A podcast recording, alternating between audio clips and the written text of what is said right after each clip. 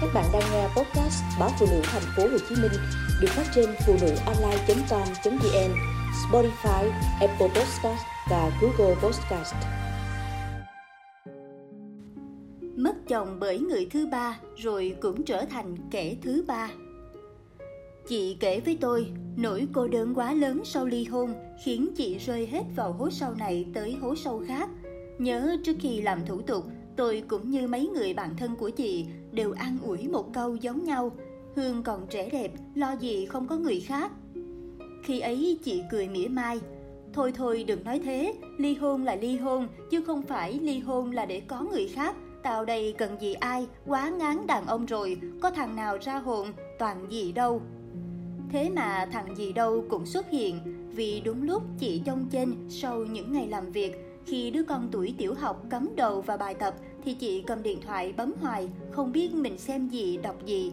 Đời sống vô vị lướt qua trên những khung hình, những dòng trạng thái.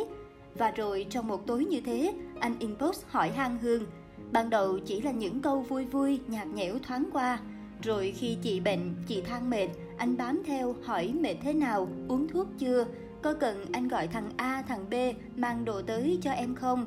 Có cần anh gọi dịch vụ xe cho em không? Có nhiều đó chăm sóc thôi mà chị đổ. Nghĩ cũng lạ, những năm thanh xuân, chị chưa từng là người dễ yêu. Các anh chàng chị quen, hầu hết từng là bạn bè, từng phục dịch đón đưa chị đến mòn vỏ xe, chị mới ưng bụng.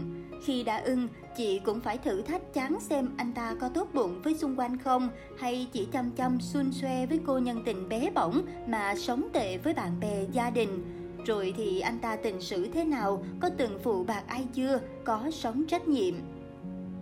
Tóm lại, nhờ đọc quá nhiều sách kỹ năng tình yêu, chọn chồng này kia nên chị test rất kỹ. Và rồi cuối cùng chị chọn được anh chồng. Chọn xong thì chị làm đám cưới với anh sau 4 năm tìm hiểu, cũng gọi là có hao hụt chút cảm xúc. Nhưng theo thời gian, có gì mà không hao hụt, chị vui vẻ về sống bên anh. Và rồi cuộc đời sớm vỗ vào đám sách kỹ năng chị đọc, những thứ người ta biểu hiện thời độc thân và chưa gắn bó, không phải là thứ anh lựa lọc gì chị. Nhưng đàn ông khi có tình cảm với ai thì họ tự nhiên tốt, âu tu tốt, không chỉ tốt với đối tượng mà họ cũng tự nhiên sống tích cực, hào sản, nhân ái với xung quanh. Còn khi hết cảm xúc, họ nhìn mọi thứ bằng con mắt khác, tự nhiên hành xử cũng khác.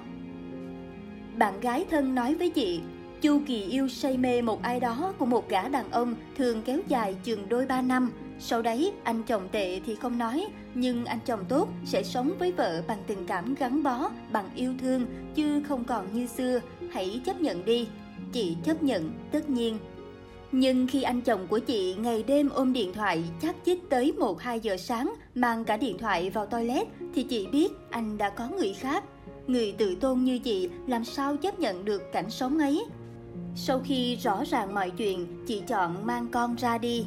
Chị chia tay anh khi tình cảm gắn bó yêu thương anh vẫn còn, nhưng sự tổn thương thì vĩnh viễn đã thành khối sẹo khủng khiếp, không cách nào gỡ bỏ. Chị bắt đầu căm hận những cụm từ trên mạng xã hội như người thứ ba, kẻ thứ ba, Tuesday, con giáp 13 hay hồ ly tinh. Đó vốn là những chữ xưa kia chị chẳng để tâm. Nếu có bạn bè rơi vào hoàn cảnh bị kẻ thứ ba giật chồng, chị hay có vài lời an ủi kiểu như Biết đâu người thứ ba cũng có nỗi khổ khó nói khi yêu lầm, không kiểm soát được cảm xúc.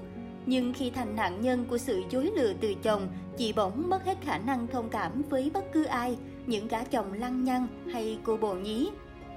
Cùng với căm hận, nào chị có nghĩ tới ngày chị cũng như các cô bồ nhí ấy đâu, vậy mà chỉ vì những hố sâu cô đơn sau những buổi cơm chiều, chị đã hoang mang quay cuồng trong cô đơn buồn tuổi.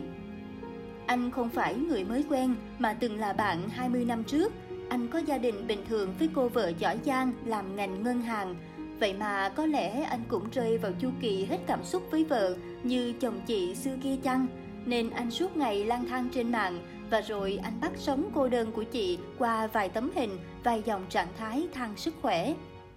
Những dè dặt hỏi han ban đầu nối tiếp bằng những cuộc trò chuyện thâu đêm suốt sáng. Chị vui, chị có cảm hứng, chị cười, chị hát, chị làm việc điên cuồng. Rồi chị hiểu, chị rơi vào lưới tình của anh, người đàn ông có vợ. Chị cũng tự vấn, cũng chống đỡ, nhưng nỗi cô đơn nó làm chị mất lý trí. chị nhào tới với anh sau một lần anh tới thành phố của chị công tác. Chị đã thành kẻ thứ ba mà chị luôn căm ghét. Sau mỗi lần tình tự với anh, chị đều muốn rút chân ra, nhưng không thể. Hàng chục lần nói lời chia tay, nhưng trong đêm vắng nằm ôm con, chị lại cầm điện thoại nhắn cho anh và đâu lại vào đấy. Mới đó mà cũng hai năm trôi qua, hai năm chị làm kẻ thứ ba trong bóng tối, kẻ thứ ba hèn kém và vô liêm sĩ, không cách nào thoát ra.